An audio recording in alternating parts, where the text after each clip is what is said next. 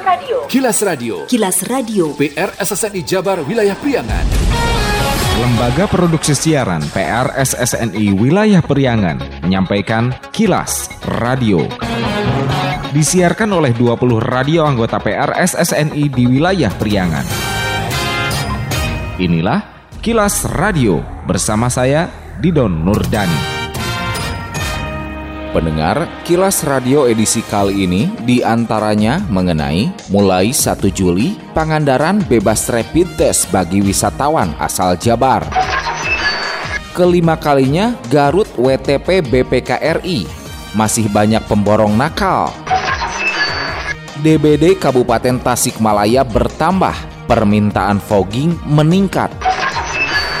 Pendengar, inilah kilas radio selengkapnya. Kilas. kilas. Radio.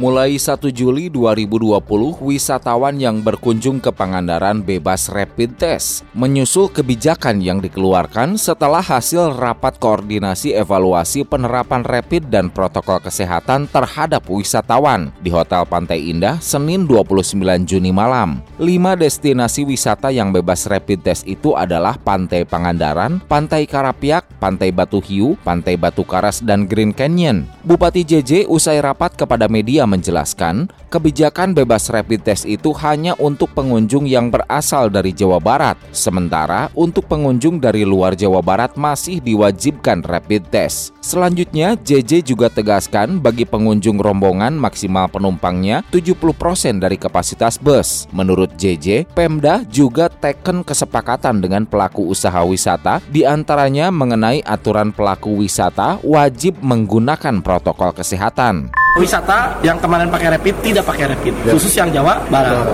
Tetapi antisipasinya harus seluruh pelaku wisata menggunakan protokol kesehatan. Hmm. itu wajib.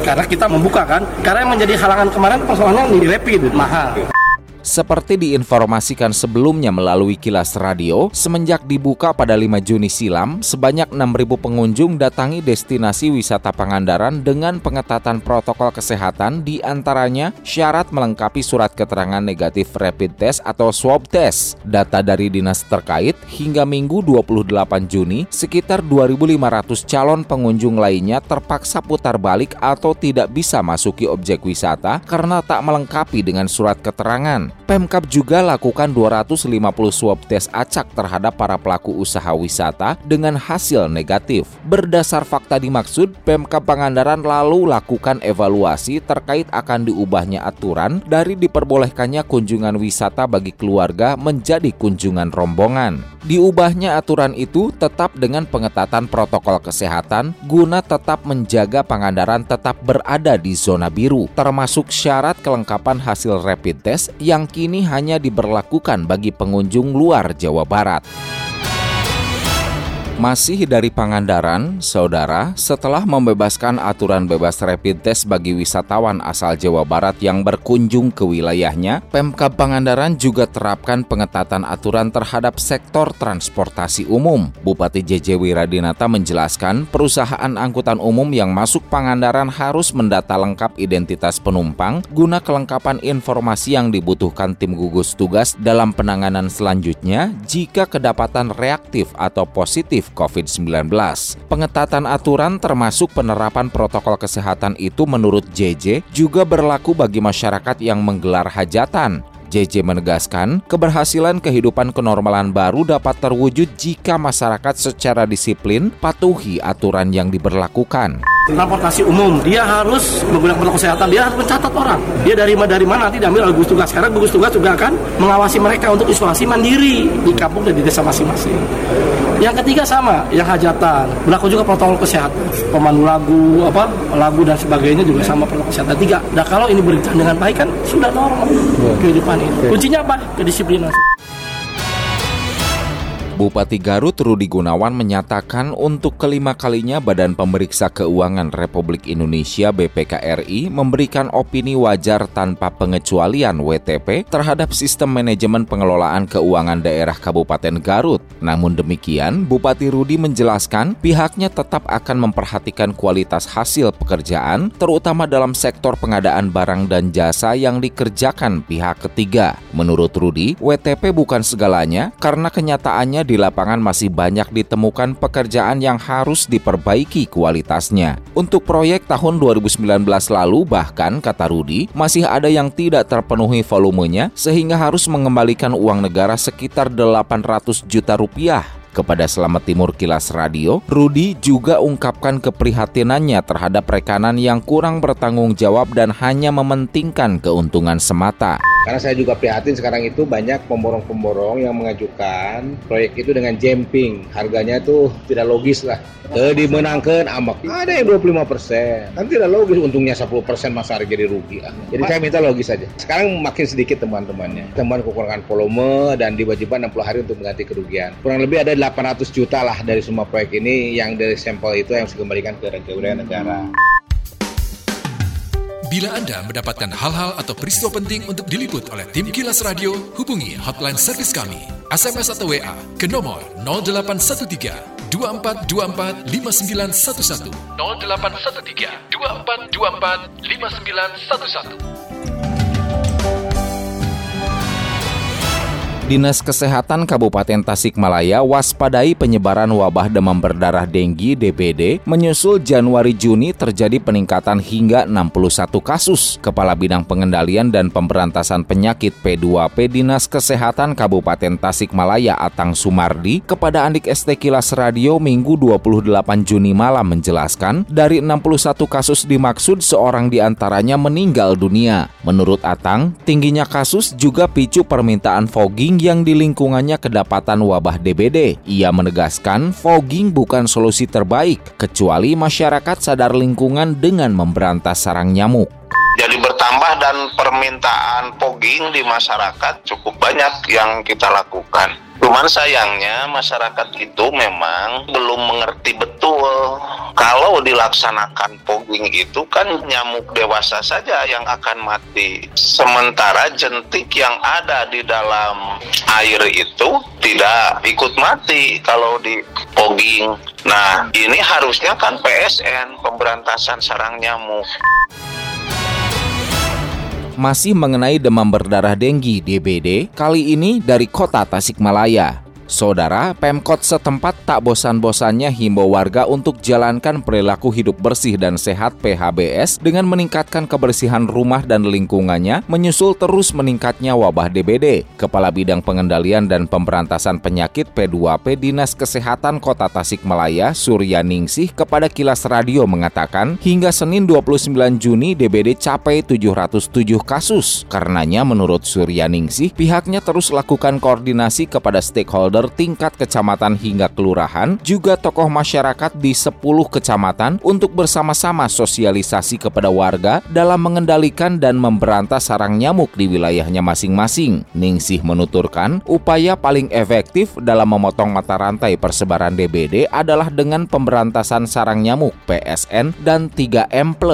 Dari 2018 ke 19 lalu 19 ke sekarang kelihatannya naik karena sampai dengan bulan Juni ini sudah hampir sama dengan tahun lalu. Hmm. Sebenarnya kalau dibilang kesadaran mungkin tetapi juga dampaknya karena COVID sebenarnya. Jadi memang masyarakat mungkin fokus ke COVID ya. Jadi dia lupa lagi untuk bersih-bersih, untuk PKBS dan lain sebagainya. Dia untuk bersih-bersih lingkungannya, upgrade lagi gitu ingatannya. Hmm. Dan yang paling penting memang selain fogging itu ya 3M, menutup penguras mengubur sama dengan PSN, pemberantasan sarang nyamuk. Kilas Radio. Kilas Radio. Kilas Radio. PR SSNI Jabar Wilayah Priangan. Polres Banjar dan pihak terkait terus imbau masyarakat untuk mematuhi protokol kesehatan pada masa penerapan adaptasi kebiasaan baru AKB. Kepada Lis R Kilas Radio, Kapolres Banjar AKBP Meldayani menjelaskan, ia tak henti serukan kepada masyarakat untuk tertib dan patuhi protokol kesehatan sebagai bagian upaya dalam memutus mata rantai persebaran COVID-19 di wilayahnya. Bahkan menurut Yani, sesekali ia juga bagikan masker kepada masyarakat sebagai sebagai upaya menumbuhkan kesadaran akan pentingnya menjaga diri di saat pandemik agar tak tertular dan menularkan kepada orang lain. Kami selalu melaksanakan kegiatan rutin yang ditingkatkan berupa himbauan kepada para pelaku usaha untuk bagaimana mereka menegakkan protokol kesehatan di tempatnya seperti menggunakan masker, jaga jarak, kemudian rajin mencuci tangan dengan menyiapkan hand sanitizer. Itulah yang kami lakukan. Untuk diketahui, Polres Banjar bersama Kodim 0613 Ciamis dan Pemkot Banjar melalui Satpol PP dan Dishub lakukan kegiatan patroli gabungan yang ditingkatkan untuk menjaga kondusivitas kota seperti menyasar dua lokasi di antaranya res area Banjar Atas dan Taman Kota akhir pekan lalu. Petugas gabungan bahkan membaur bersama masyarakat yang berkumpul di publik area itu sebagai tindakan persuasif dan humanis dengan tetap membawa pesan pada masyarakat agar patuhi protokol kesehatan.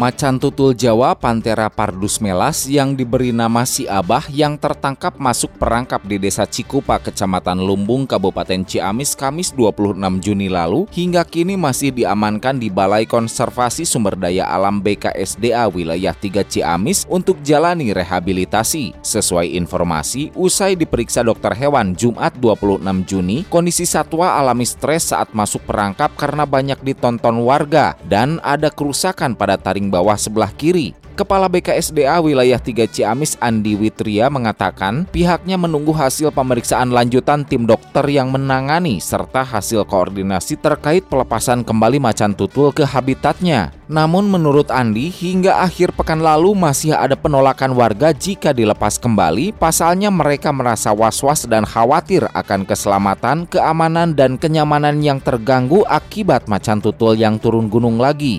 Apabila kondisinya sehat, prioritas pertama kita.